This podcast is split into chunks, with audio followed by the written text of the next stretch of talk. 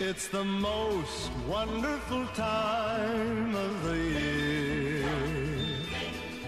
With the kids. Hey, welcome to another episode of the Waste No Day podcast. And we are bringing you Christmas wishes this particular week as we look to celebrate at the end of the week. And for all of you out there who have been listening to us all year, or for the new listeners who are just joining us, we want to wish you and your family a very happy and blessed Christmas. coming from both of us at the Waste No Day podcast, we appreciate the awesome year that you, our audience, have given me and Nate. Um, started this thing as a way to chat with our techs here in the building and office staff and everybody who couldn't be in here due to COVID. Um, and it's become a way to reach thousands of people across the United States and and uh, outside of the United States. Oddly enough, we still don't understand why anybody would want to listen to us. To be perfectly honest. So uh, we just wanted to say Merry Christmas to you and your family. Absolutely. Now back to your regularly scheduled podcast.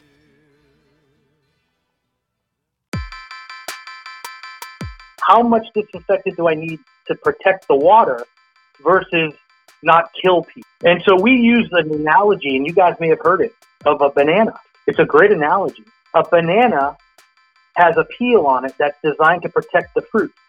When we want to eat that banana, we don't just take a bite out of it, we peel the banana and eat the fruit.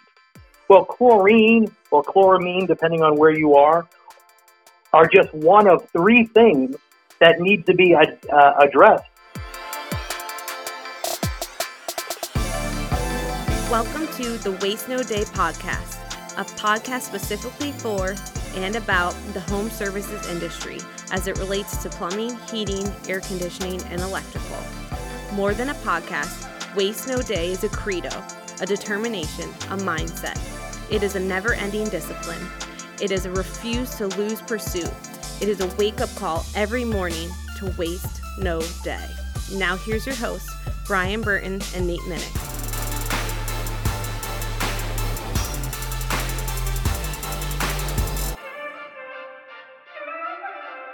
Hey, welcome to this week's episode of the Waste No Day podcast. Your hosts, Nate and Brian, are hanging out with you. And man, we're excited to be talking about what is in your water. We know it's Christmas week, and so I'm sure there's plenty of things going on in your mind right now. But one of those things should be as you're having friends and family over to your house, what are you serving them in the cups? And I'm not talking about those other drinks, I'm talking about water, which is something that all of us are drinking on a regular basis. Hopefully, Brian opens up his bottle of water Wait right now. Gulp, gulp, gulp. Delicious. And uh, it is something that is absolutely a main concern. And for us in the plumbing industry, as well as all the home services industry, uh, water conditioning, water treatment, and really what is in your water is of the foremost concern. So we're going to be having a great guest. Curry Gavreau is on with us today, and we're excited to talk to him about what is in your water.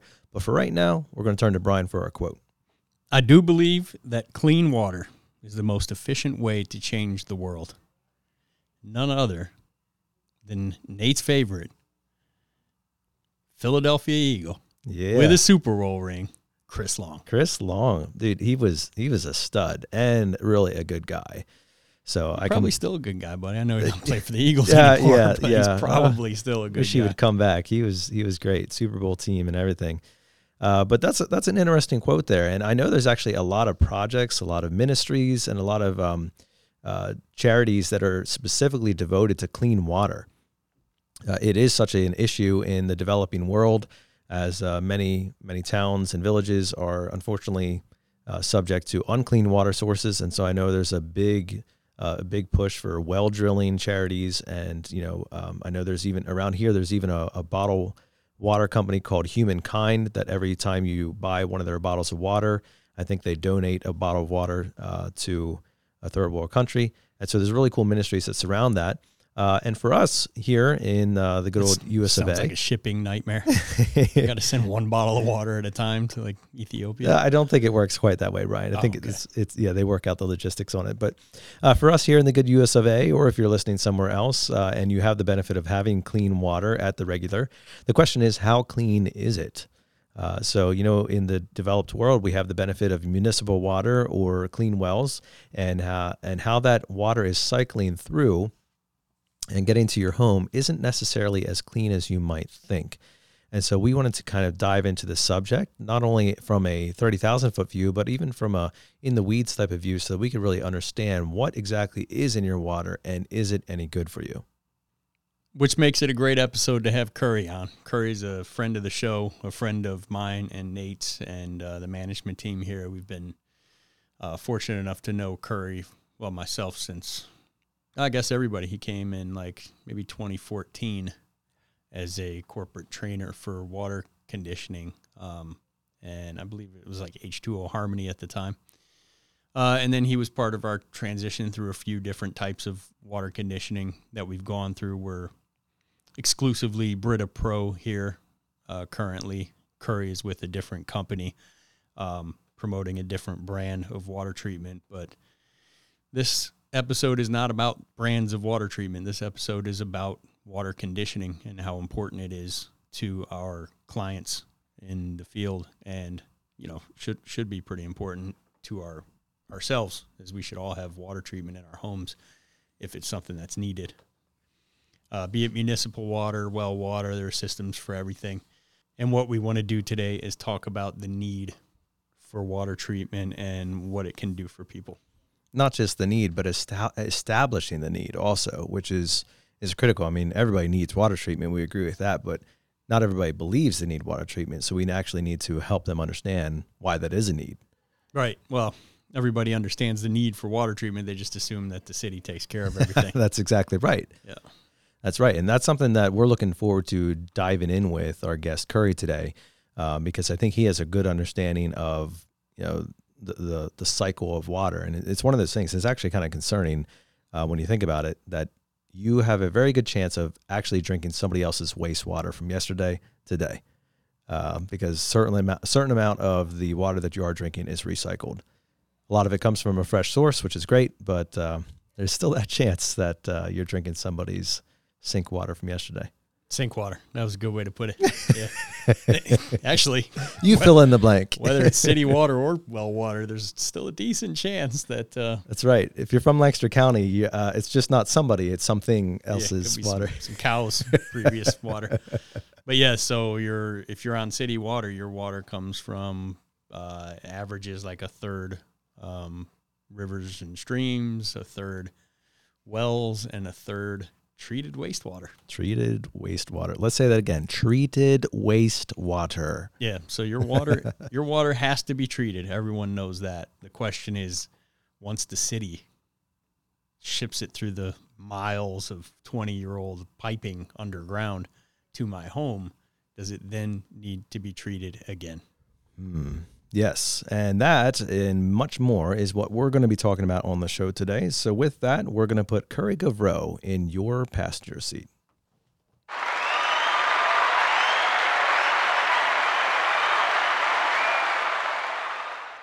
Our guest today is Curry Gavreau. He is the executive vice president at the Honest Water Filter Company and co founder of Visionary Training Solutions. VTS is a coaching and training organization focused on developing the leadership, communication, sales, and business skills of HVAC, plumbing, and electrical service professionals. Curry specializes in organizational coaching, training, helping, and training and helping companies in developing leadership, communication, sales, business skills, all within the trades. As a director of Success Academy for Clockwork Home Services, Curry led a training group that served all of North America and was responsible for the development, design, delivery, and evaluation of training and educational consistency. As an experienced trainer and educator, Curry has taught for more than 32 years and has served as an adjunct faculty member at the variety of universities, including American Military University, Strayer University, University of Phoenix, and Ashford University. He is a Marine Corps veteran, and his career also includes 17 years in law enforcement. That's a crazy pedigree right there. Welcome to the show, Curry. Hey, thanks for having me. Yeah, it's good to have you on, and I know uh, Finally, Yeah, finally have we've you on. we've uh, we've crossed paths for a number of years. Um, you used to be part of our franchise network and worked with us in that, and now you've moved on to some other opportunities. So we're excited to have you on the show. Well, it's great to be back. I miss you guys. Curry was the first water treatment trainer that I saw in this building since I've been here. And it's Oh, really? Yep. You you came with Eric Brockmeyer. I'm sure you remember. And Oh, uh, yeah. 2013, 2014, somewhere in there. Yep. Yeah, I got here in 2012, and it was pretty early on after I got here. Yeah. But yeah, I loved I loved the training. I loved your passion, and then what was more is we got to go to lunch the second time you were here. Um, you and, and our management team. That's the reason that it really made an impact on Brian. Yeah, Nothing that you said. It was the food. I was like, Curry was there. it's a good burger. I remember the good burger. Um, but yeah, we, I, we were on that little patio. I remember that. yeah, at uh, Tobias Frogg, and you told us your your story, and I was like, "Wow, you, you took a really long way around to get to to where you're at." And I thought it was just a fascinating story, like everything you've, all your career moves, so to speak. So I was excited Yeah. to, um, you know, talk about that on the show and and maybe get some more detail. And then you're you're a ph- phenomenal uh, water treatment trainer as well as I've always just found like a super motivational dude and a guy I like to be around because your your energy is high. You're you're somebody who um, carries your own weather as as uh what's his name would say. Yeah, I don't remember who said that I quote, but appreciate it is a good one. Yeah, what was it? Yeah, that is. Andy, not Andy Stanley. Make your own weather. Yeah. Yeah, in the HVAC company or in the HVAC world, it really, really um, means something. But yeah, you're just somebody who's always motivational, always inspiring. We've been on a couple cruises together through Bimax, and um, I always had a great time with you. And uh, yeah, I've I've been wanting to get you on the show for a long time. So welcome. Well, I appreciate the invite. I really do. I, I followed the show. I think you guys do an amazing job, um, and and I'm happy to to share sort of my journey and where I'm at now uh, with with the group. Um, you know, th- these are my people. These are the people that I've chosen to uh, um, to build a career with over the last eight years, and I just absolutely love uh, what we do and, and how we do it, and the people we get to do it with. Well, that amazing show part was all I needed from you, so I'm going to take off. Hey, it was great talking to you, Nate. Good to see you again. I'm out of here. Uh, typical. Good, good, to, good to see you, man. Hey Curry, uh, uh, Brian did mention there that you do have an interesting past, so let's jump in there. Uh, tell us about kind of your life history and what exactly got you where you are today. Um, great. Okay. Um, so uh, originally from from Boston, and um, uh, I became a police officer in the '80s. Um, I, I actually am a Marine, and um, uh, when I got out of uh, the Marines, I joined the police force. I had my degree, and I did that for almost two decades, ending up in Florida. Were you styling a, a And, uh, mustache at the time? I have to ask. Uh, you know, I wasn't. I, I wasn't a facial hair guy. Okay. Um, you know, in uniform. Okay. Once I got out of uniform, that, that's when the facial hair came. Um, but you know, uh, something that uh, I've always been very uh, willing to do is to uh, take a chance on different opportunities. It's one thing that you know I've had people talk to me about experiences and you know guys who have a lot of different positions on their resume, and and I actually have an altering viewpoint. I believe that every position I've ever had, and I've done everything from uh, roofing and electrical to uh, financial consultant on Wall Street uh, and, and, national trainer. Uh, and I've been a trainer in every industry. Um, but you have to not fear to see something that either seems interesting or seems like it might be an amazing opportunity and, and go for it. Um, and I've never really uh, had a problem with that. And I really think that all those experiences lend themselves to my success today. You know, there's stuff that I learned when I was a 14 year old electrical apprentice, these fundamental values that I still carry with me today. And, um, you know, I, I wouldn't change a thing. Uh, there isn't a job that I've done that I regret. Um, and, and it's, it's actually all led for me to be right where I am today. And, and, and that's really kind of comforting. Yeah, um, I imagine that it is. And where exactly are you today, Curry? I'm the executive vice president of a uh, company called the Honest Water Filter Company. Um, was started several years ago uh, by uh, a guy who you mentioned earlier, Eric Brockmeyer. And um, Eric is so passionate about water treatment. He's been a plumber. He's a plumber for 32 years. Uh, also, another military guy, by the way. Um, believe it or not, you guys know Eric. Uh, he was a tanker if you can believe that. Oh, really? But uh, yeah, he was he was in the army. He was he was in a tank. Oh. Um, yeah, but anyway, so he he's so passionate about uh, water treatment that he actually has a tattoo on his forearm that represents water broken. Uh, and and uh, so his passion has driven him for years and years. You guys have seen him train. Um, he's a exceptional trainer, but he wanted to do it better. And uh, you know, he's been involved in several different uh, projects and um, uh, companies over the years. And he was introduced to a product about three and a half years ago that he was amazed by. Uh, and it was a cartridge system, but it was a cartridge system that can be used with very, very big capacities. And what a lot of plumbers don't realize is that with cartridges, you can actually control the quality of the water.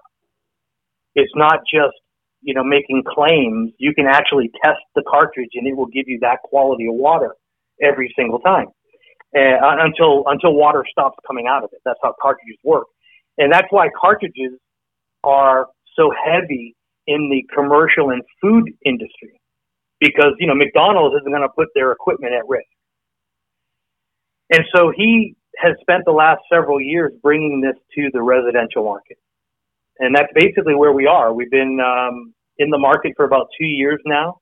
Uh, we have over 3,000 installations across the country, and uh, now we're just spreading the word about, hey, let's start talking about performance and stop talking about other things that aren't quite as important. And that's a great segue into what our topic is for today, which is water conditioning. So, uh, we wanted to bring you on as kind of an expert in the field and somebody who can walk us through not only the uh, the ins and outs of what it means to have water conditioning, but also even the technical and customer side of it as well. So we want to jump into that, and I'll be curious as um, we've heard a little bit of your background, how you can tie in some of those things that you've learned in the past. Uh, you know, even as in serving in the armed forces or serving uh, in law enforcement, and how they've impacted you today. So let's jump into it now.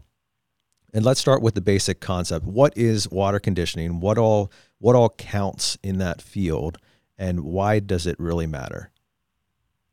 It's a great question, and something I just want to jump back real quick. Um, you mentioned, you know, the journey and the experience and, and, and everything. Communication and how to communicate effectively will always lead to more success. And so when I train, and I've been training, my I did my very first training in 1989. And uh, since then, I've uh, sort of meandered around different industries, and I've even uh, gotten a graduate degree. I teach at a couple of universities, and effective communication is critical. And you can imagine, as a police officer, how important it is to be able to uh, be very clear and concise in your communications, but still get the point across. Well, I use those techniques when I train and when I talk about certain subjects that I may or may not be considered to be a subject matter expert. so when it comes to, you know, and, and so when it comes to water treatment, you know, it's, it's funny. I, I don't consider myself to be an expert in water treatment or as uh, I'm certainly not a plumber. Um, but I'm able to take concepts and information and translate them into easy to understand little nuggets of information for guys to grab onto and use to be more successful in the customer's home. Right. And so when I talk to guys about water treatment, I keep it very simple. And I, you guys have seen me train, and you know that training is really what I'm passionate about. And so, the the important concept here is to understand that water going into a home carries stuff. Air and water, they carry stuff. You guys sell a lot of indoor air quality, am I right? Yes, absolutely. And why do you sell indoor air quality? for the reasons you just mentioned, because air, uh, indoor air, the EPA is declared to be at least two to five times, if not up to a hundred times, uh, more unhealthy than outdoor air. And unfortunately, in today's world, we tend to spend more and more time in our homes and less and less time out in the fresh air. And houses are built tighter and tighter, which means that there's less natural exchange of air from in to out and out to in. And so we've basically created a, uh, a self trap of our own making with dust and dander and skin cells and viruses and whatever living in our homes. All right, Nate's got to Right. get out into his service truck now. and go sell some IAQ. Yeah, there you go. He, he has to go do go sit down at the kitchen table somewhere and talk to somebody. Yeah. You start talking to a bunch No, of I- texts I- right now, buddy. We got to get you in front of customers. Yeah, exactly. Well, you know, and that's absolutely right. And, and so a couple of a couple of important points. We are the experts compared to the homeowner. So it's our obligation to the homeowner to inform them of how they can improve what's going on in their home. They can improve their systems, they can improve the quality of air or water, they can improve their life and their lifestyle. They can make the, their equipment last longer. You know, all of these things well, when you talk about air and water, there was a very, very simple concept to talk to people about. Everybody understands the need for filtration. Everybody knows about oil filters in their cars. Everybody knows about uh, lint filters in their dryer. Everybody knows that you know the, the quality of water is has diminished, and people drink a ton of bottled water. Um, you know, people understand they have to change their air filter. We know that the world contains stuff that uh, may not be as healthy as we would want, and that we're ingesting it, we're breathing it in, we're, we're drinking it, we're absorbing it when we take our shower, we're washing our clothes, uh, cooking, we're giving it to our dogs, giving our babies baths. And what a lot of people don't understand or don't realize, they don't think about it, it's uh, blissfully naive, is that just because the water's coming from a government entity doesn't mean it's safe. Insert political so- comment here. Yeah, exa- exactly. and, you know, and, and so what happens is the water picks up stuff. So it leaves the water treatment facility, and let's just talk about municipal because it's easy. It leaves the municipal facility meeting certain guidelines, and then it enters into a distribution system where all bets are off. Right. And when you say distribution really system, knows. you're talking about pipes. Correct. Yep, all the pipes. So think about this. In the city of Chicago, millions and millions of people, and hundreds of thousands, if not millions, get up every morning, turn on the water, take a shower, and they all take showers. That is unbelievable. Think about the logistics of that. Right. And think about how challenging it is to keep that water at a high level when it comes to quality and purification and you know conditioning when it's traveling that distance through that many you know miles of pipe. When when the municipality sends that water out, they prepare it for the journey by adding disinfectant. That disinfectant is not designed for us to consume. But they know we're lazy and they know that most people aren't going to do anything about it. So they have to weigh how much disinfectant do I need to protect the water versus not kill people. Good And so point. we use an analogy, and you guys may have heard it, of a banana. It's a great analogy. A banana has a peel on it that's designed to protect the fruit. When we want to eat that banana, we don't just take a bite out of it, we peel the banana and eat the fruit. Well, chlorine or chloramine, depending on where you are, are just one of three things that needs to be uh, addressed in the water that you're consuming, that you're bathing in, that you're cooking with. And, uh, and every household needs it. Every plumber deep down knows that whenever they go into a house, they're fixing something that water broke. So part of the the, the uh, prevention is to start talking and understanding water quality and how to address it based on what the homeowner needs.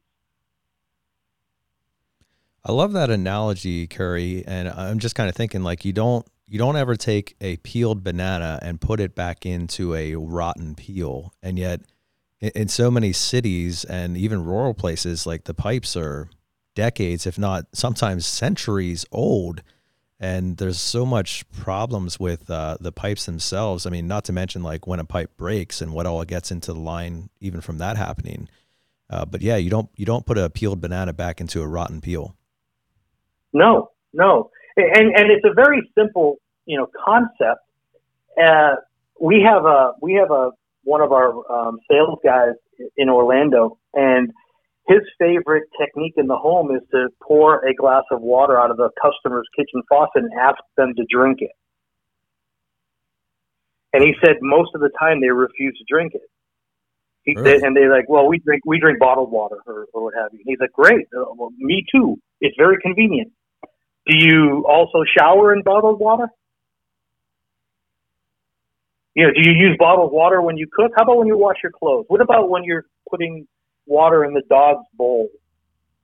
And so the challenge that we have is, you know, there are three things that you need to address in water. You need to address physical, so you need a filter. You need to address chemicals, which includes the chlorine or disinfectant, but also what seeps into the water, the pesticides and herbicides. There's pharmaceuticals in the water. So you need to address that. And then you need to address the minerals in the water. But what most people don't realize is that the minerals in the water don't harm, they're actually beneficial to human beings. So when you take the minerals out, you're actually taking those out of the water that, that humans actually, you know, uh, uh, the body wants. The minerals attack metal and systems and appliances and fixtures. So when people get a softener, they think they're safe. No, what you're doing is you're protecting all the equipment in your in your house. But what about all the minerals? What about uh, uh, I'm sorry. What about all the chemicals? What about all the physicals that are in there? You need to also uh, address those two things. And so it's really it's fun and it's challenging to educate not only the technicians but also the customers about what's in the water and what you can do to make the water healthier and better for you in your house. All right, so review those three categories for us. You had uh, the physical, chemical, and mineral. Correct. Those, that, that, those are the three things that are primarily addressed um, in water. Now, I'm talking municipal water primarily. Just I know you guys are in Lancaster and there's a lot of wells and whatnot, but it's easy to talk about water when you talk about municipal. So when the municipality releases water into the distribution system, it meets EPA guidelines. Right. They then add what they consider to be a safe level of disinfectant. Well, during the journey, those pipes have defects in them. There's just there's no way that a pipe is not. You mentioned the different pipes and how old. There are still clay pipes Yeah, yeah, exactly. in the United States. Dare we say So- lead, lead pipes too? and there's absolutely lead pipes. So it's critical that people understand. Okay, the water's coming in. What do I need to look for? What do I need to address? Well, the first thing is physical contaminants. Um, you know what's considered a physical contaminant, believe it or not, is bacteria. So bacteria, which range in size from 0.2 of a micron up to one micron normally, uh, they're considered a physical bacteria. So you need a, a, a physical uh, contaminant. So you need a filter that's going to come down to that size. I would prefer to physically prevent a bacteria from entering my home than counting on the poison they put in the water to kill the bacteria so that all I'm drinking is the body of it. Sure, I'd rather have a uh, steel door than a screen door. Absolutely. Correct. Correct. So for physical contaminants, you have to have a filter that's measured in microns. For chemicals, you have to have carbon. This is where we really start to differentiate ourselves from what's out in the, the, the industry today uh, with the honest water filters because our carbon is a pressed block carbon. And uh, guys, I know that you, you've installed uh, carbon filters. What would an average, how many cubic feet of carbon do you normally put in one of your filters? One and a half. One and a half cubes. Yep. Would you agree that more carbon's better? Yep. So when you look at one of our carbon, uh, one of our carbon filters, we have 2.25 cubes of carbon in each cartridge. And when we put a system on a home, we put two cartridges. So we end up with four and a half cubes of carbon. Sheesh. How big are these uh, cartridges? Yeah. Do you have any basement left at the end? yeah, the, the car, yeah, it's a great question. So each cartridge is about 24 inches high.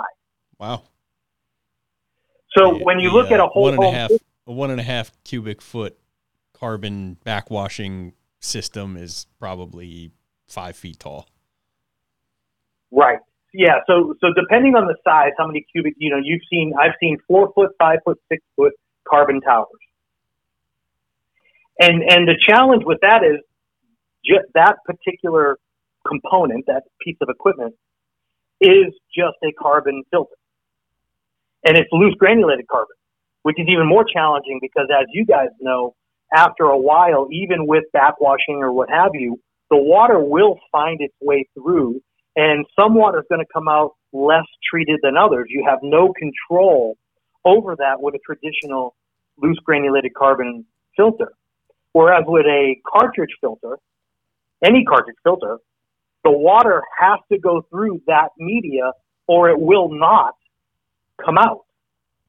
The water has to be treated and it has to be treated at a certain level. So what we decided to, to do from the very beginning was get all of our cartridges certified. So our products are certified by NSF for their performance. We didn't want to just make claims like the, the water treatment industry normally does. What does Uh, that? you know, they tell you this is what this product does. Go ahead. What does that mean to be certified by NSF? It means that they took our cartridge, uh, we told them uh, what we think it does, and they said, okay, we're going to test that. And then we're going to tell you specifically what numbers you can use in your marketing. So we went to NSF to get certified for our gallons per minute, our um, uh, hard water solution, which is called polyphosphate, and our um, uh, micron level uh, filtration, what level we're filtering at, and what our capacities are for the cartridges.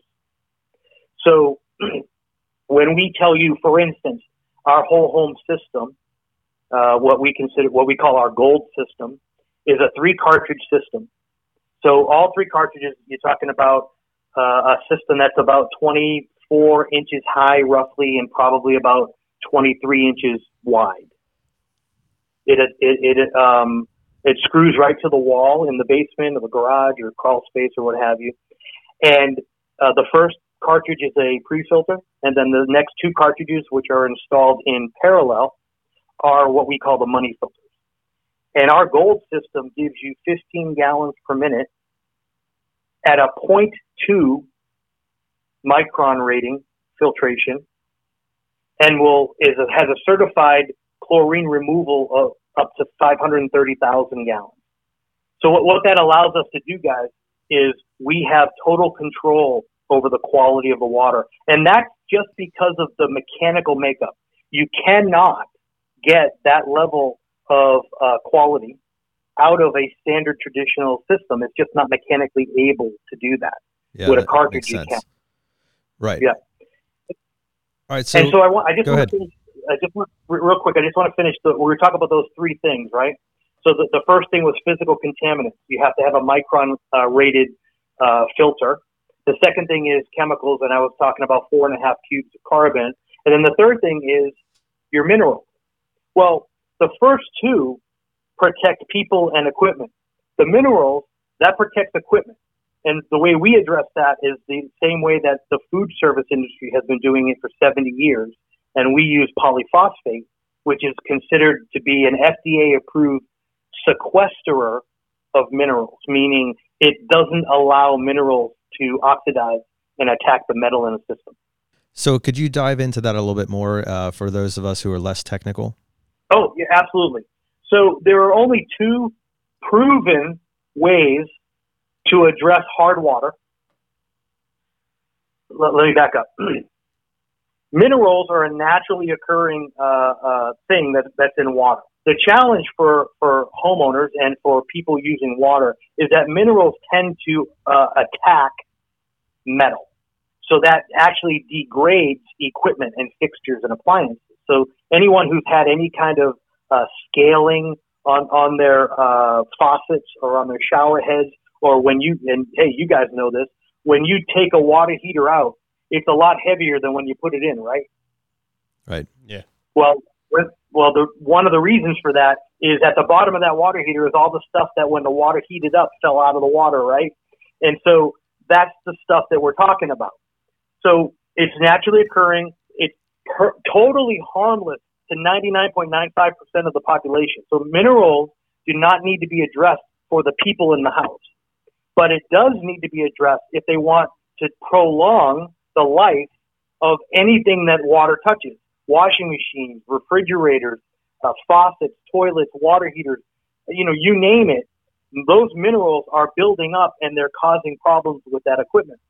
So people often put softeners, ionic exchange, and we all know that is an amazing way to address hard water.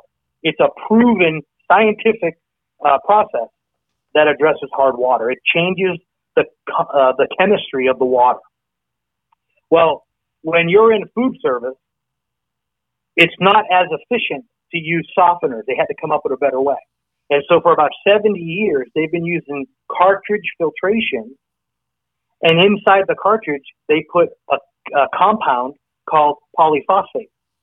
And the way polyphosphate works is it starts to dissolve as water goes over it, and it comes, it goes into the system, and it, it re- really puts a microscopic coat or, or, or film in the system, and then it uh, uh, sequesters, or as the minerals are in the water, the polyphosphates attach themselves and surrounds the minerals, and it doesn't allow the minerals to stay and oxidize and, and attack the metal. It just flushes it right out.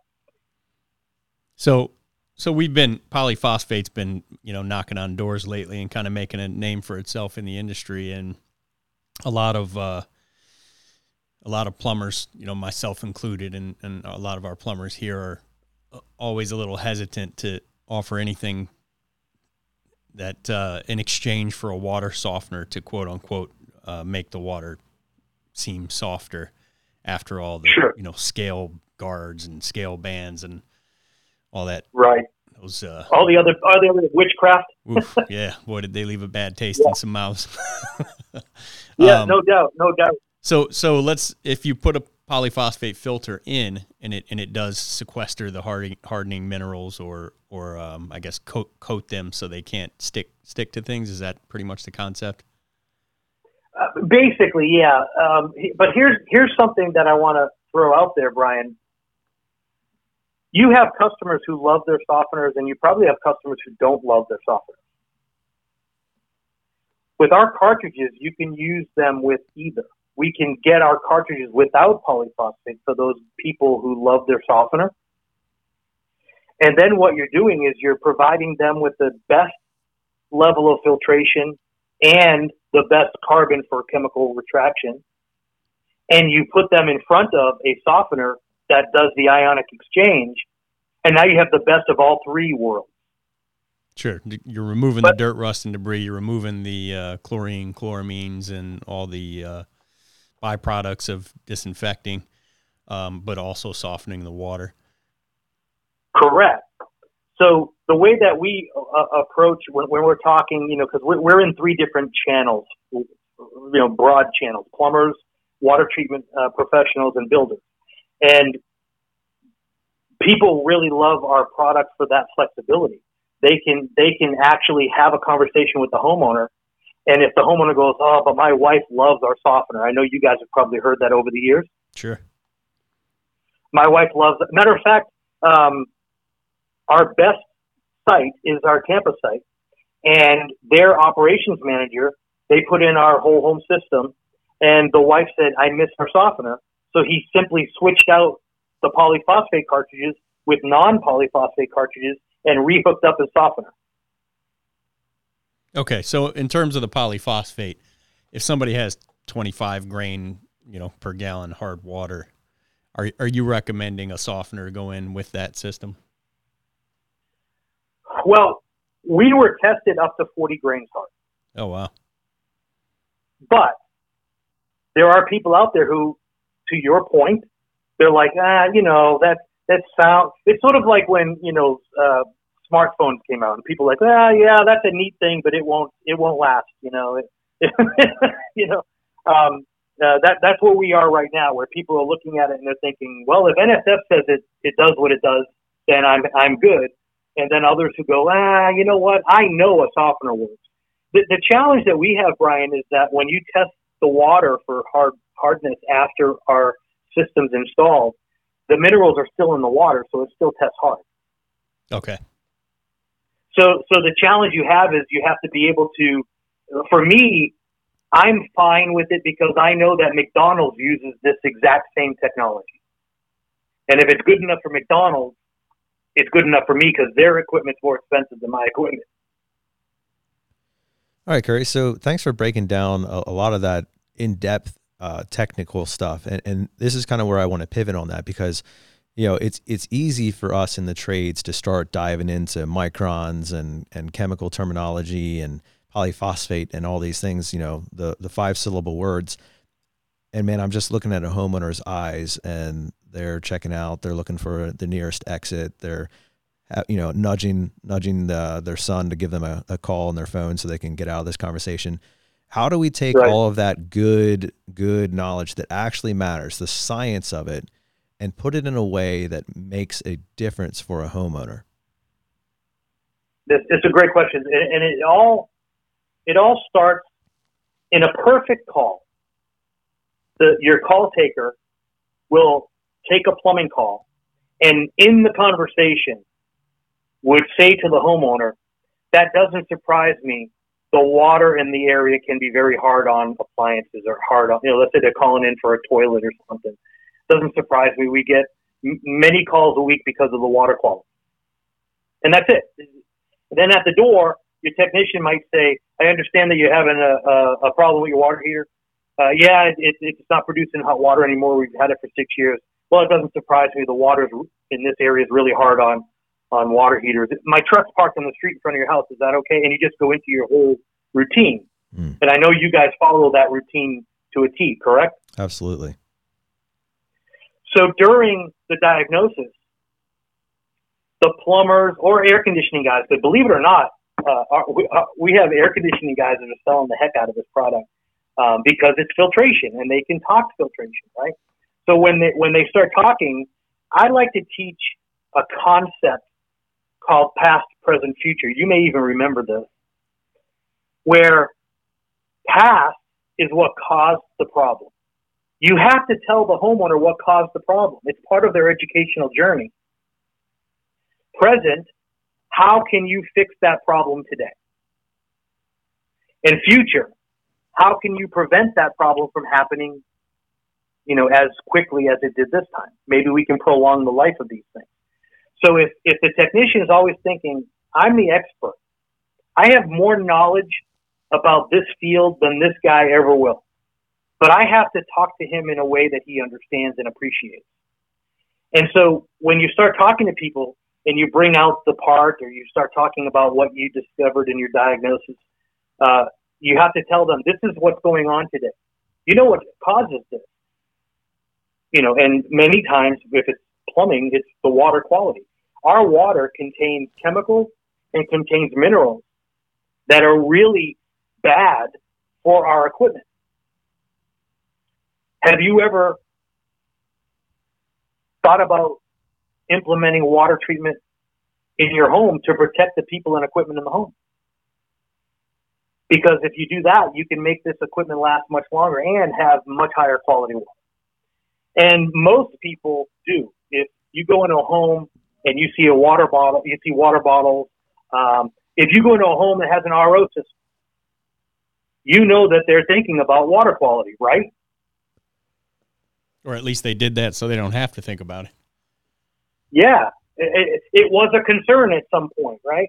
Well, the way that we look at it is a lot of people either didn't want or couldn't because of either price uh, location, timing, whatever, put in a whole home system. So they installed a point of use system instead.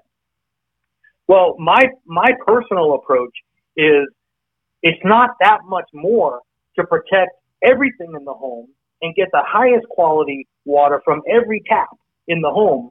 And now we're making it so that it's not only affordable, but it's easy to install. It takes about an hour to install our system.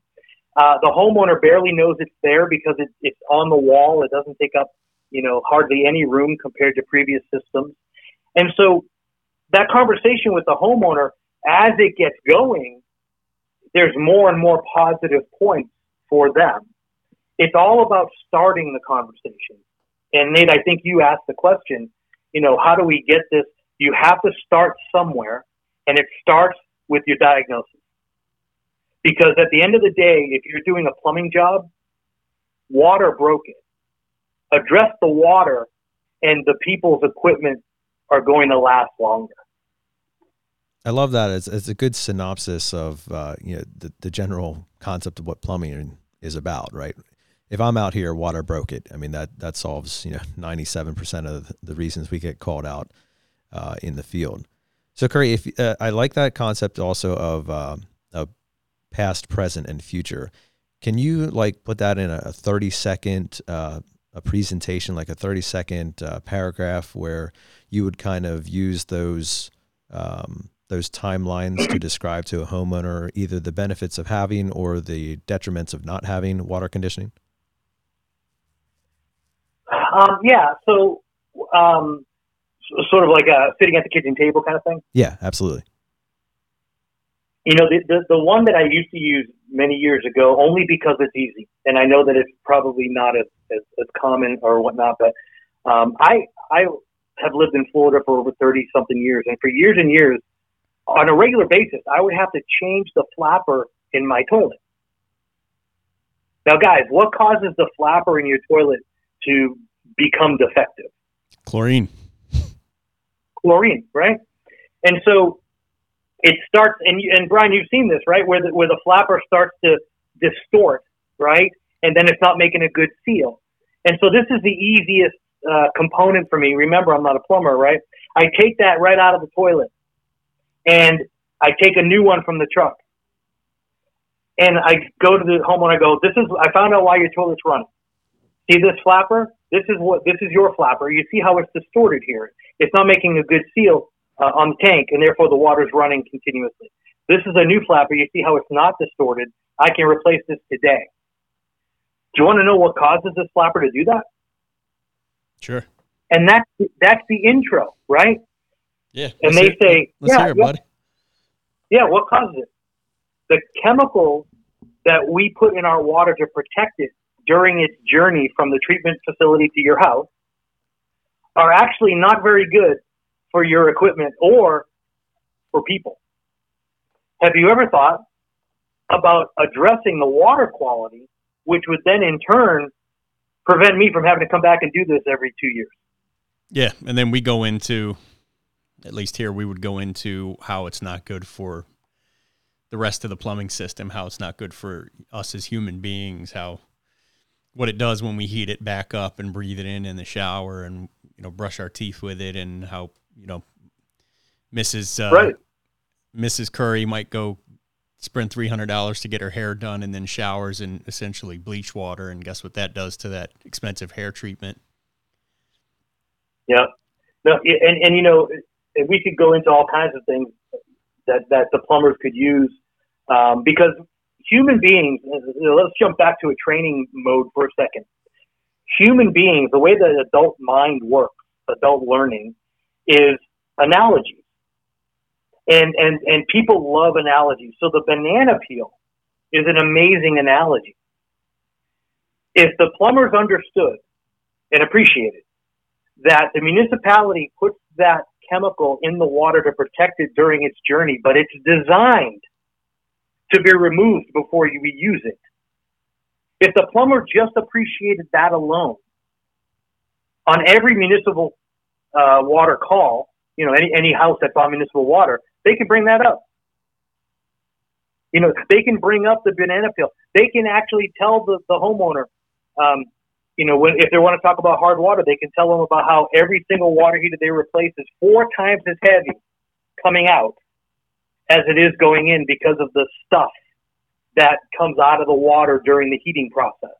And Brian, you're a plumber, man. You you could find something, uh, you know, in your house or in your life, and use it in the customer's home to let them know what you do or what you found or what your experience has taught you because that's information that they're going to use to help make a decision on whether or not they want to protect their home and their family from what's in the water.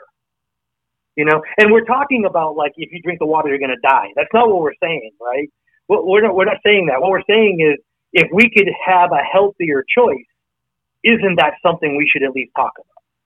Right, and it's it's really easy with chlorine. Really easy to draw analogies because who do you know that's never that hasn't spent any time in a chlorinated pool? Right, right, yeah, it's true. And and, and if if you know you, you talk to people, and I used to make fun of of, uh, of of the chlorine a little bit and say, you know, I don't come home from a hard day of work and say, honey, pour me a shot of chlorine. I need to unwind.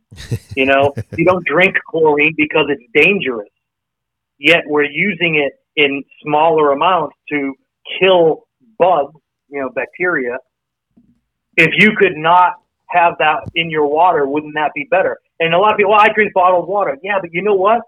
65% of what your body absorbs happens in the shower. You're absorbing that chemical even if you're not drinking it. It's still ingested in your body because it came in through your skin. You're using it in your clothes. You're using it in your cooking. You're washing your dishes with it.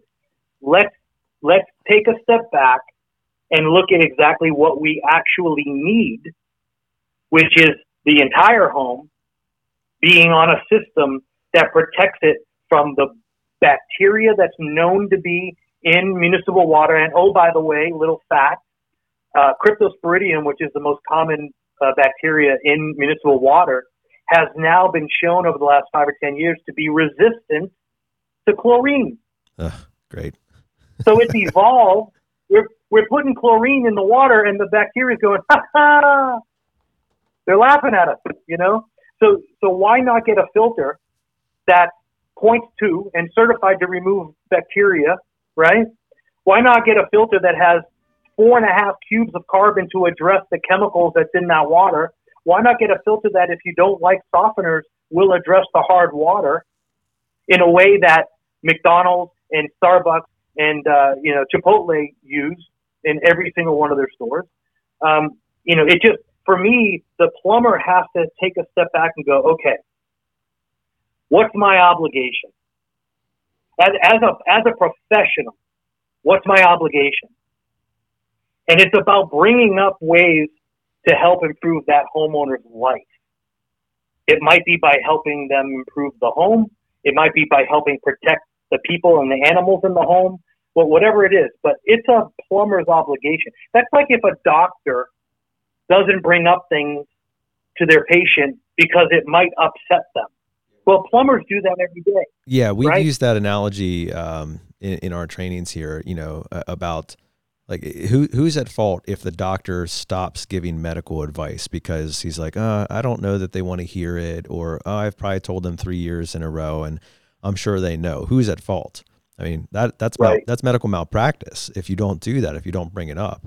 Uh, and in many ways, Absolutely. you know, our, our friend Gene Slade, he often says, "Are you doing something for me or to me uh, by not talking about this, right?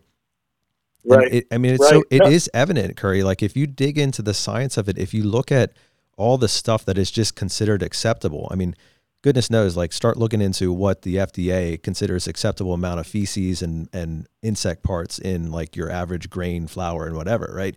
And like, like it's kind of scary, but you don't really see that stuff on a day to day basis because you just kind of go about doing your thing. And you know, the good Lord has provided us with immune systems that can handle a lot of that stuff. But when you start digging into what is an acceptable level of essentially toxin in your water and then you just go about drinking that on a daily basis or showering it or cooking your soups and coffees and everything it starts to make you wonder like what's you know what am i really ingesting here? What am i really living with? And and is there not a better and healthier option?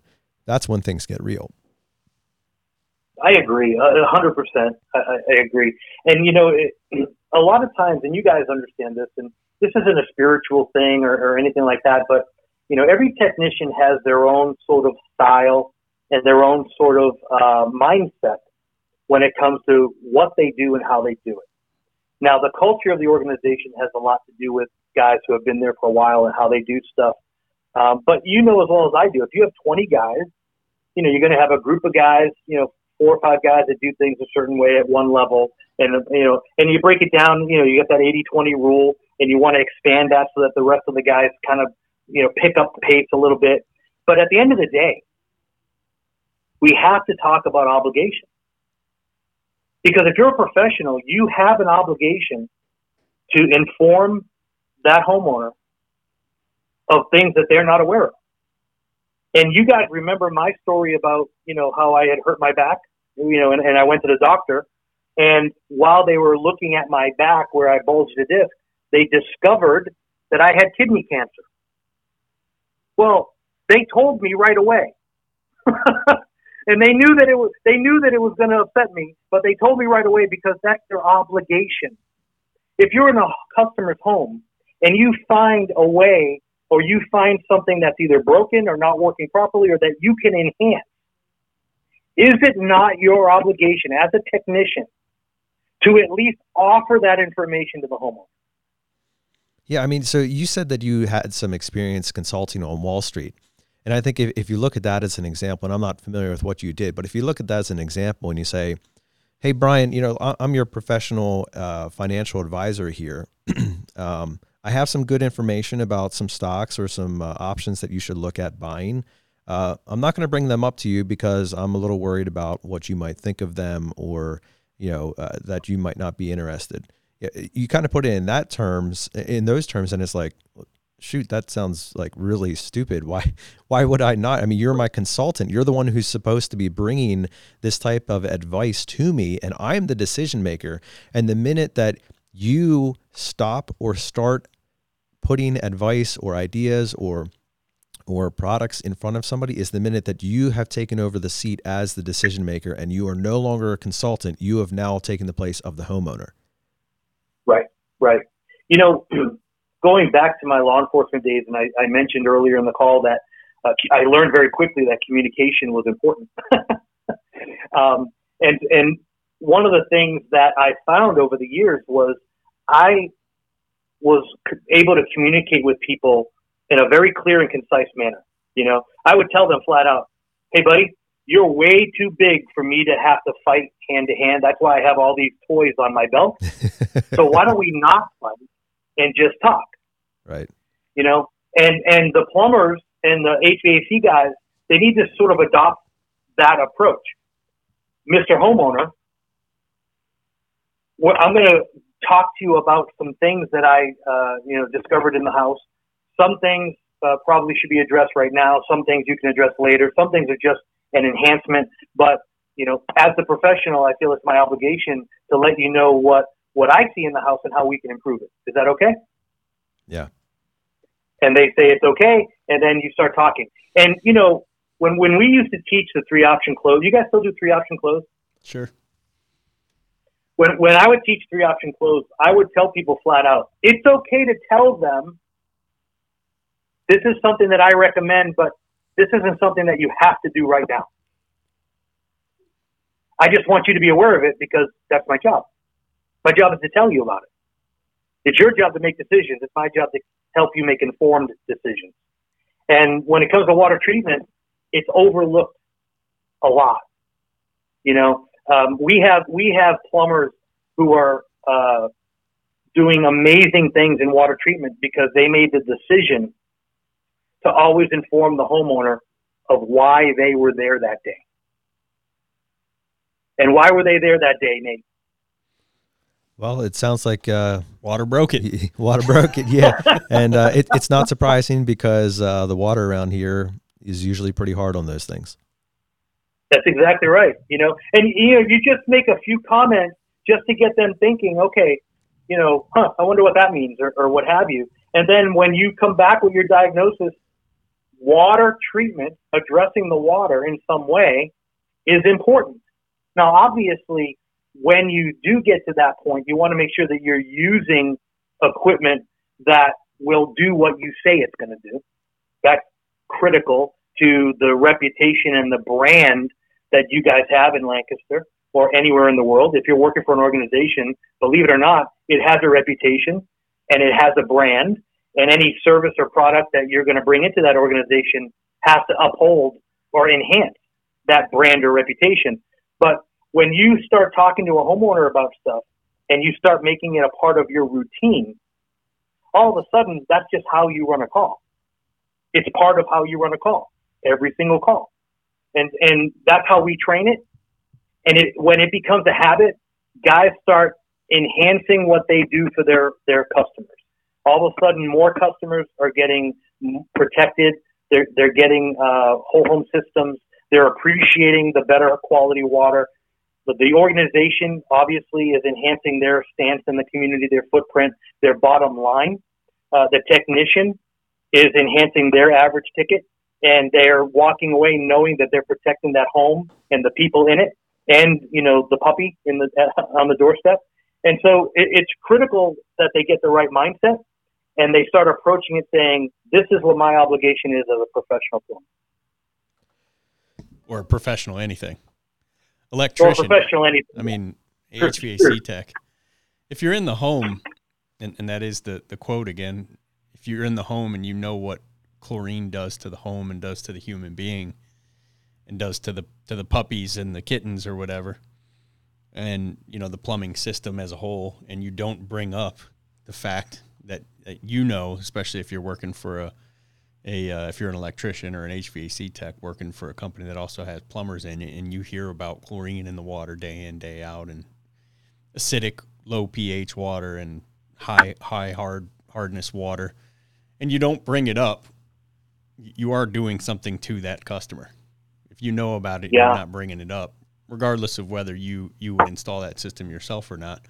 But anybody who's hearing this now knows enough about the negative effects of chlorine in the water that you should be telling people about it. You know, you just brought up an interesting point. Um, when, if you look in, in, in politics or law enforcement or, or any kind of criminal trial or anything like that, not bringing up information that you have is just as serious as, you know, uh, bringing up wrong information. Right, a lie of omission. Yeah, it re- like so. So an omission is considered in, in in court a lie, right? Well, if you don't tell someone about something, don't you think that at some point it could? And my one of my mantras in my training, and I write it on the whiteboard every training, the words, "Is it possible?" And I would point to it, and I would say, "Is it possible that at some point a homeowner sues you because you didn't tell them about something. Because I know for a fact that there have been uh, liability claims because certain things weren't done correctly or weren't brought up or weren't marked on a piece of paper. You know, and, and you guys have heard me in my training. You know, if you didn't write it down, it didn't happen. Hmm. And so, if you want to do a complete job, fulfill your obligation, and protect you, your family, and your organization, you're going to bring up what you know as a professional in that home. I mean, that's, that's really- your job. Yeah, that's really taking the role of the consultant or the professional advisor to the fullest level. Uh, and yeah, I mean, I would agree with you. I, I can't speak to any precedent on that, but certainly in the medical field, if a doctor would not reveal a diagnosis or or a, a prevention that could be addressed, um, that would be grounds for medical malpractice, and there's plenty of suits to back that up. And the if you if Oh, you yeah. didn't write it down, it didn't happen thing is so true. Where you know you see it all the time where you have techs who are great at talking about everything and then f- forget to put most of it in the notes, and then you know you're, Yeah. speaking to uh, you, you know a, a housewife who's now you're expecting her to parrot back everything to her husband when he gets home and you didn't write anything down so you're just hoping her memory is is as good as yours is or she, you know i'm sure she had a Right. hundred other things going on between the time you left and the time he got home Not to mention, you're trying to compress your 20 years of experience and knowledge and learning and research and all that into her two minute version of it that you just gave to her. Right. That, and that's You where the process comes in handy because if, if you know here here are the, you know, say dozen things or whatever that I talk about on every single call I go to. Now, at least me in a truck and the way we train here, it doesn't matter if I'm going to a maintenance call where I'm flushing a water heater and inspecting the plumbing system or a kitchen sink backed up or to repair a dripping hose bib. I do the same exact process at every call. At every call, I'm going to flush the water heater if it hasn't been done in the last year. At every call, I'm testing water. At every call, I'm checking everything to do with that plumbing system. Um, and if you have that process mapped out, then you know if you're if you're missing something as you're writing up your invoice, you'll you'll know it because you're on step six or step four or what have you. That's the importance Right. of a process, especially when you're trying to write down everything you talk about. So there's no doubt. You know, there's no doubt. I- mean, I, I've been in in shops where we do you know invoice coaching or, or what have you, and uh, the manager would ask the technician, "Did you offer IAQ?" Yeah, they said they weren't interested. No, you didn't, and they're pointing to the invoice because there's nothing on there, right? There's, there's no option for IAQ or what have you. Oh no, no, but we talked about it. No, you didn't, because it's not on the paper, right?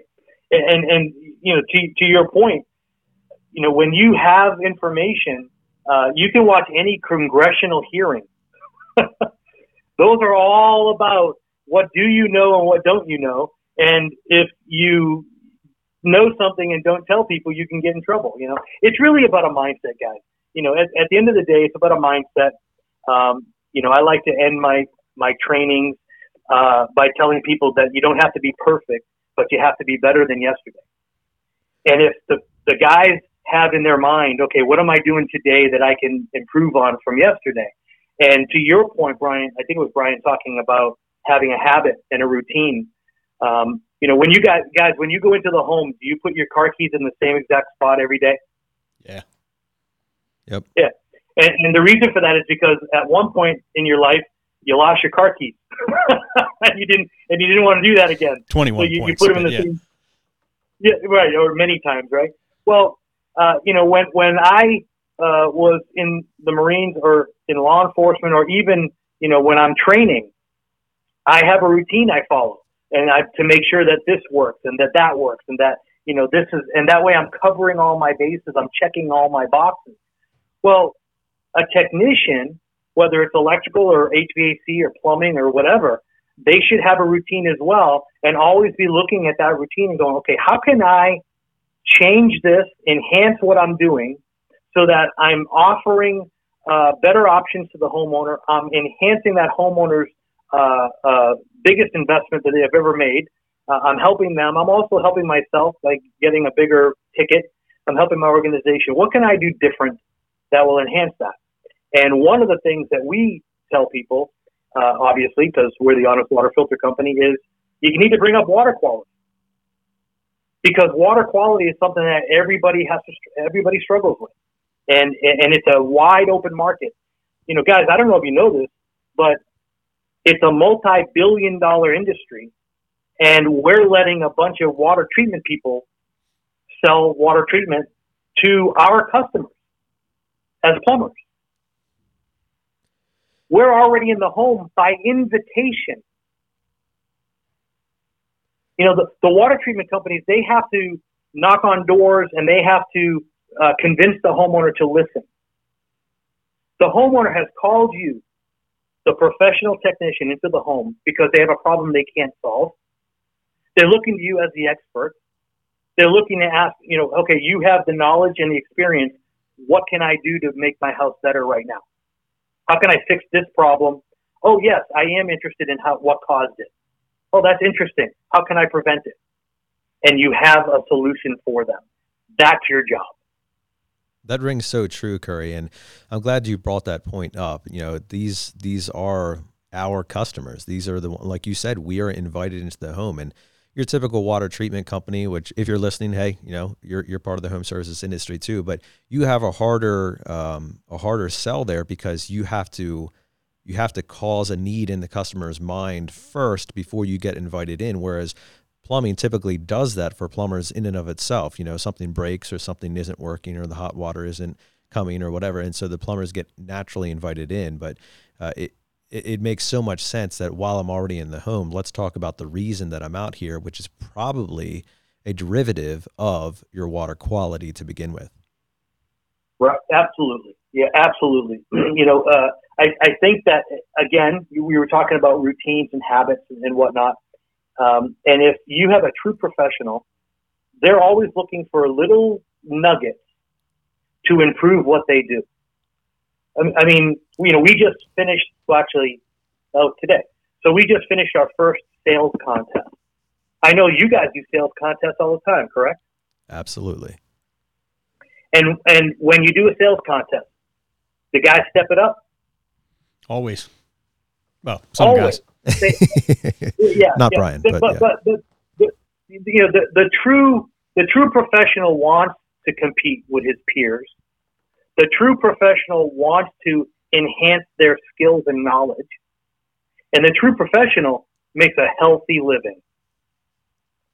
And so when you look at what drives the technicians, it's equal parts, whether they admit it or not. It's equal parts self fulfillment, doing what's right, and, and walking away being proud of the job they did.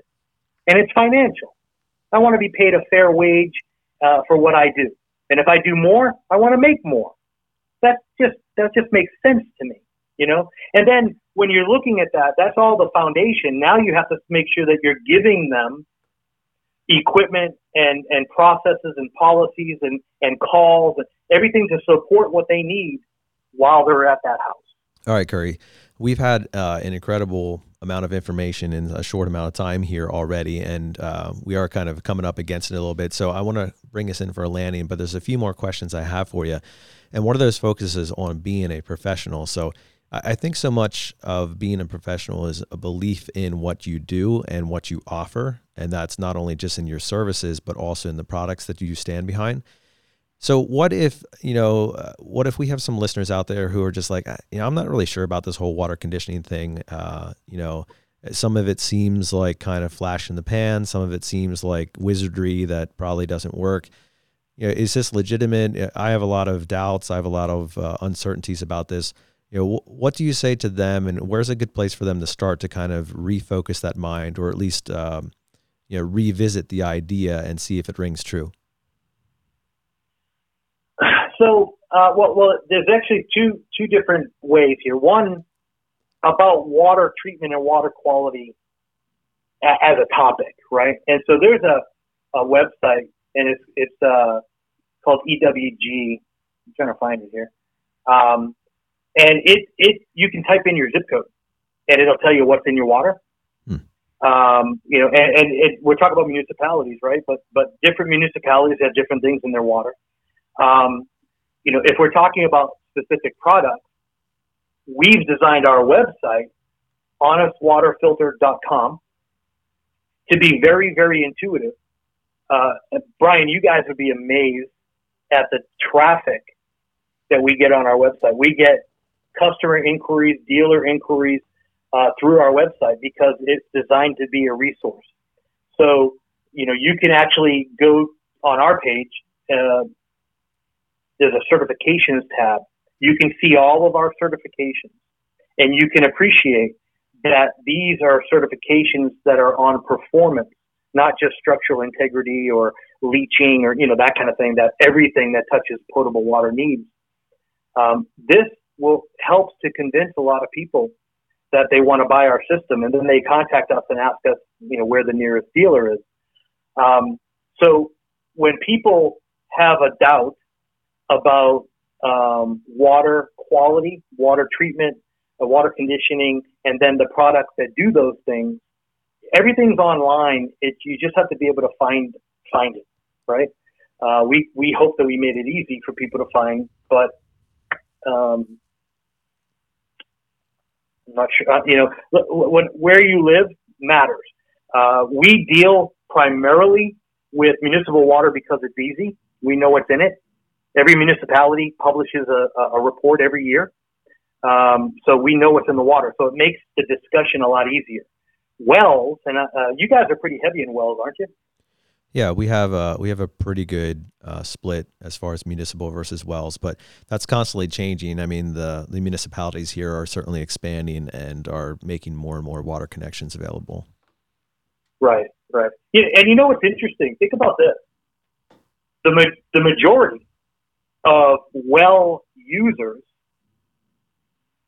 install water treatment. Correct? I think as a as a natural um, part of having a well, you're more prone to consider what's in your water because I mean, anybody who's had a well or grown up in a well, there's a fair chance they've experienced like brown water or something like that that happened Yeah. after a significant rainstorm. So I think it's a little bit more obvious and uh, top of mind for well owners. Plus, you have to get a bacteria Yep. test when you buy, when you sell the house, and like that plays into plays into people's minds. It's pretty rare to see a house on a well without at least a UV light. Uh, uh, hundred percent agree. And so that's what that's what's interesting, right? People on municipal water, they don't think about the water quality. They assume, and we Right. all know what happens when that, when that happens, right? Yep. They assume that the water coming into their home is healthy and safe and okay to drink. And the reality is, I would prefer not to drink it. I would prefer not to bathe in it. And there are ways to address it, and they're fairly economical. They're not, you know, they're not uh, bank breaking by any means. And so when you start talking about um, the water quality issue, it's about education and reversing misinformation from decades and decades of, of bad stuff being out there. All right, for the doubters then. So basically, uh, that old crypto um, acronym, Brian, D Y O R, do your own research.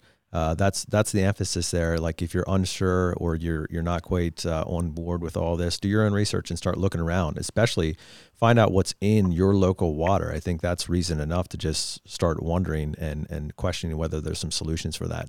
And speaking of what is in your local water, um, the the opioid endemic uh, and and narcotics and those types of things um, have unfortunately been increasing in leaps and bounds in our country. And I wanted to ask your take on that, as you know, a, a lot of um, a lot of drugs and a lot of that stuff does end up getting flushed down the toilet or washed down the drains. And in municipal um, situations, there's a fair amount of that that's going to get recycled do muni- do municipalities have the ability to filter out pharmaceuticals in the water or is that also one of those things that like hey you know we've done a, a decent enough job but some of it's still going to get through and end up in the home So that's a great question. First, I want to throw a little little caveat out there that this is a little more technical than I probably should get, but I will tell you this: uh, yes, they do address that. Believe it or not, most most municipalities do an amazing job of what they're given and, and what they produce. Um, in order to get water that they have reclaimed, right, through the aquifer or deep water wells or what have you, uh, in order to get that to meet EPA guidelines, they have to go through a, a, lot of different processes. And uh, there's a lot of carbon involved. There's some reverse osmosis involved. There's a lot of uh, stuff happening. So what we're more interested in is not so much what's happening in there, but yes, they'll remove, you know, the stuff that's bad. But when it gets into the distribution system, that's where we have a concern because they have no control over that. So, to your point, if pharmaceuticals, herbicides, pesticides, any other sides are in the are in the ground, they can and are seeping into the pipes. Those pipes are broken. They just don't know it. So when you have a boil water alert, do you get many of those up there? Sure, different municipalities, but we'll get them. Okay. So that's when they know they broke a line, right? But what about all the lines that are broken that they don't know about? right yeah And that's the problem, right? And so the municipality does a great job. The problem they have is what happens between the time they release the water and the time it arrives at your house. That's where the water picks up all this trash, all this crap, right? Um, now, the municipality doesn't necessarily address minerals, so that's a whole other topic. But when we're talking about pollutants, you know, the chemicals or the, the physicals that get in there, the bacteria that grows in there that may or may not be coming uh, a little bit more uh, resistant to the to the disinfectant. That's the that's what we have to address. We we figure it doesn't matter what happens before the water gets to the house. I'm going to install a system that's going to take care of that, so that when it goes into the house, it's completely healthy and safe, and it protects all my equipment. yeah so at the end of the day what it really comes down to is protecting your own house i mean yes, you know, we have government agencies and we have all those types of things involved to attempt to make the water as good as it can be. But what it comes down to is are you going to take care of you and your family and your home and your appliances and everything in the home? And so that's really where the emphasis of having your own water treatment, water conditioning in the house as a point of entry system and point of use systems uh, really takes root and has a lot of merit. A hundred percent. And I love the way you, you said that. You know, at the end of the day, you're responsible for you. Right? You know, and so the homeowner is responsible for the safety and protection of their the people and the property and, and, and the equipment and everything. They may not know it, and that's where the plumber and the HVAC that's where the technician comes in. The technician has to be the bridge to that information. Yeah, the uh, the uh, teller at the cash register at the grocery store isn't peeling your banana for you. Let's bring it back right, full circle, exactly. buddy. yeah, and the municipality exactly. is not what they're not doing is they're doing nothing about the miles of of 30 year old piping that that water has to go through before it gets to your home. Nothing is being done about that when it gets to your home. If you're on municipal, you know, city water, and the disinfectant yeah. byproducts DBPs, or which are usually classified as like TTHMs, um, all the stuff that the chlorine kills that's in those pipes it does nothing to remove them. So you have the, no, the carcasses no. of dead bacteria and dead organics floating around. And these things are, and uh, you know, I don't like to talk about filter your water, it's going to kill you either, but these are classified carcinogens. These are classified as cancer causing agents. Most of the time that you have a boil water notice isn't actually because of a broken water line, it's because the they did a test and found that the TTHMs, the what is it, touch the uh, trihalo, uh, trihalomethanes or the dead organics, the the um, disinfectant byproducts are too high. And when those right. disinfectant byproducts are too high, they want you to boil it out of there before you drink that water. But as we talk about here all the time, when we actually get boil water notices, how do we get them? We get them by mail. They mail them to us. So they found oh, nice. they found the byproducts to be too high on Monday and I got a letter. You know, I might not read all my mail when I get it on Wednesday. I probably read it Thursday afternoon after, you know, we've been at the very least feeding the dog with with water that they found to be too high in these in these uh, byproducts. So Yeah, that is that is so funny. But certainly you know, brushing, you, you know, I'm brushing my 4-year-old daughter's teeth with with this water. I'm not right. I'm not pouring bottled water over her toothbrush and I don't know anybody who right. is. And you're not typically cooking you're not just going, you know, 16 bottles of Dasani water into your pot to cook spaghetti or something. You're you're using tap water. Fiji water for me. Right. Nate right. well, you know, you, straight from Fiji. It's, it's actually a kegerator, yeah. but he has Fiji water. I like it. I like it. Well, you mentioned something that's interesting. So, uh, let's say that uh, the disinfectant does work, and it kills the bacteria that's in the water. Well, now that bacteria carcass comes in, and you're ingesting, cooking, whatever. And look, it's not that big a deal. I get it, right? But it's a little disgusting when you think about it. Well, there's a reason that our uh, submicron filter, one of them, is at 0.2 of a, a micron. If you type in what, how big, uh, how many microns is a uh, is a bacteria or our bacteria, it's yes. going to tell you between 0.2 and one yes, right. micron. Yep. So we purposely made our filter mesh a 0.2 so that even if the bacteria was dead, it wouldn't come in. It just doesn't fit. Right now, we're we're certified for four the four most common bacteria found in municipal water: Cryptosporidium, Entamoeba, Toxoplasma, something else. Um, but if you go on Google and you look up how big are bacteria, it's going to tell you, you know, from point two to point whatever, and ours are a point two. There's a reason, you know, and Brian, you said it. It's still kind of gross that, you know, that stuff could still be in the water even if it kills it. Do, you know, take care of your house, right? It's your house. It's your responsibility. Take care of it. And it's up to the homeowner to want to do that and it's up to the technician to provide them with the right information so they make the right choice. Excellent, Curry. Well, this podcast has been full of the right information and the right choices, and we hope that you've been encouraged to do your own research and dig into this and take away some of these great key points that Curry has been presenting.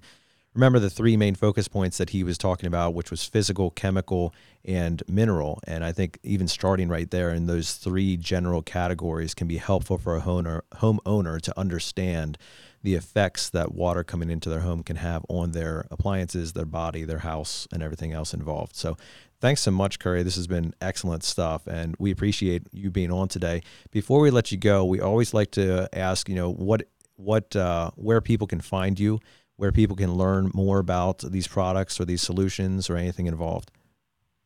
Absolutely. So our website is honestwaterfilter.com. Great. Hey, so Curry, what are you? As I said in the beginning, you're you're a guy I find very motivating, and I've I've always uh, taken a lot from you. And I don't want this to be any different. So, what are you? Thank you. What are you reading? What are you listening to? What are you? What are you? Um, what would you give give to the technicians listening as something they can listen to more of? And I mean, obviously, they only have the Waste No Day podcast for an hour and a half a week, so uh, I mean, unless they listen on repeat, which is recommended. What we recommend, yeah, absolutely. The doctor recommends. Well, what are you? What, what you listening to any other podcasts, audiobooks, reading anything uh, specific? Okay, so yeah, um, the stuff that I read normally um, is about uh, leadership generally, um, and so uh, I, I actually um, I went through the Fanning Institute at the University of Georgia, uh, and I got a, a, a leadership uh, certificate with a guy named Larry Face, and um, he put out a, a book called "Calling All Leaders." It's a very small scale um, uh, book, but I found it very interesting because it's very direct and it talks about uh, communication tips and um, he uses experiences that he's had to prove certain uh, concepts. Uh, so that's really interesting. And then um, I, am trying to open up. I want to make sure I, I say it right. Um, but there was a, there was a, a, a book, an audio book I was reading, but I finished it, and it was it was about a, uh, a basketball coach who was struggling and uh, um, he became friends with a uh, the janitor at the school, and there was some wisdom exchange and whatnot. And it was a really interesting book. Chris Adams, our uh, vice president of sales, introduced me to it. And I, I can't. My iPad's not in the room, and I can't remember the name of it now. So I apologize. it's fine. Um, Kurt, I think you have an interesting story, and uh, we'd like to invite you back on at another time to kind of dive into the leadership side of things. You touched on it here and there. Um, in throughout your, your presentation here and even all the coaching that you've done over the years. And I think there's so much more to be gained from there. So we'll invite you back for that. But to kind of uh, take us out here on this episode, give us kind of like your general philosophy on leadership and, and maybe a, a, motivational 30 second quote to or, or a speech to kind of uh, get us amped up for the week. okay. Well, um, when I approach leadership, I do it in a very simple, fundamental way. Uh, you have to walk the walk, period. Um, and so for me, uh, leadership is about behavior. Uh, it's about uh, doing what's right. Um, I've always lived by the motto imagine that you're being videotaped at all times. And if you are going to make a decision and later on review that decision, uh, you know, on video, in front of your, you know, your mother, your wife, your your boss, or whoever, is everybody going to be okay with it? You know, um, and uh, communication uh, with with leaders, with homeowners, with spouses, what have you. Uh, I believe being direct is is good. I believe being transparent is good. Um, I learned a very long time ago to not BS. Um, just just give people the information. You know, you know how I learned it. Uh, not to be demotivated, but um, I learned to talk direct when I had to give death notifications when I was a sergeant in, in law enforcement. Mm, you yeah. learn to speak very directly when you have to deliver that news. And I've found it to be a real benefit, not only in training, but in leadership. And so, you know, for me, I have a thing in my office uh, where I told you about it. Is, is it possible? Uh, you know, if I were to ask you any question and say, hey, is it possible? The answer is always yes. And I love that because I love that the answer is always yes. You know, at the end of the day, when you bring up something, when you talk to someone, the worst thing that can happen is they say no. That's the worst thing that can happen. And if that's the worst thing that happens to you in a day, you had a really good day. Would you agree? Absolutely. So my my my my advice is uh, have the courage to try something different, try something new, expand what you're doing. Um, take yourself out of your comfort zone, and your bank account will grow. Those are good words to close on, Curry. We've really appreciated you having on the sh- having you on the show today, and we're grateful for not only your expertise but uh, the words that you've spoken into our lives here at uh, the Waste No Day podcast before we even existed. Yeah, over the years. Over the years, and uh, on today especially. So thanks so much for joining us. Well, I've really enjoyed it. You guys, you know, I've always uh, uh, had a special place in my heart for you guys up there. I even came up there and did a training on the weekend just because I liked it so much. That he did at the uh, what was it, yeah. the Eden Resort? Uh, yeah, it was seasons. yeah, four seasons. Yeah, the four yeah, seasons. Yep. Some, yeah, some function hall. Um, no, I have I've always appreciated um, uh, you guys a lot. Um, I, I think that you're part of a team there that does things the right way, which is really nice. And uh, it, it's uh, I'm always uh, a little bit humbled when uh, I, I, get to hang out with you guys, uh, get to talk to you guys, get to do business with you guys because I know that you're doing it at the highest level. So thanks for having me. We appreciate the kind words, Curry. And uh, well, before we let you go, definitely after we shut down here, we'll book the next episode where we can certainly get more into your story, and then let's talk let's talk some leadership. That'd be awesome. All right, thanks, Curry. Enjoy the rest of your day. All right, guys. Have a safe day. Hey, that wraps it up for this episode of the Waste No Day podcast with Curry. I hope you enjoyed it as much as we did. Um, I know it's a little bit technical sometimes, and if you're not a plumber, you're not interested in it, maybe. Uh, but if you are a human and you drink water, you're interested from that angle. And so I think it was important to hear what he had to say specific to what is in your water. And that's something that we want to keep looking at as we develop into the new year. It's something that we want to uh, understand more so that we can help our homeowners realize what they're drinking and what is going into their home as far as affecting not only their bodies, but their house as well. As we wrap it up here at the Waste No Day podcast, we want to wish you a very Merry Christmas and we thank you so much for choosing to listen to our episodes every single week. With that, we ask that you continue to challenge yourself as well and to choose to wake up each morning and waste no day.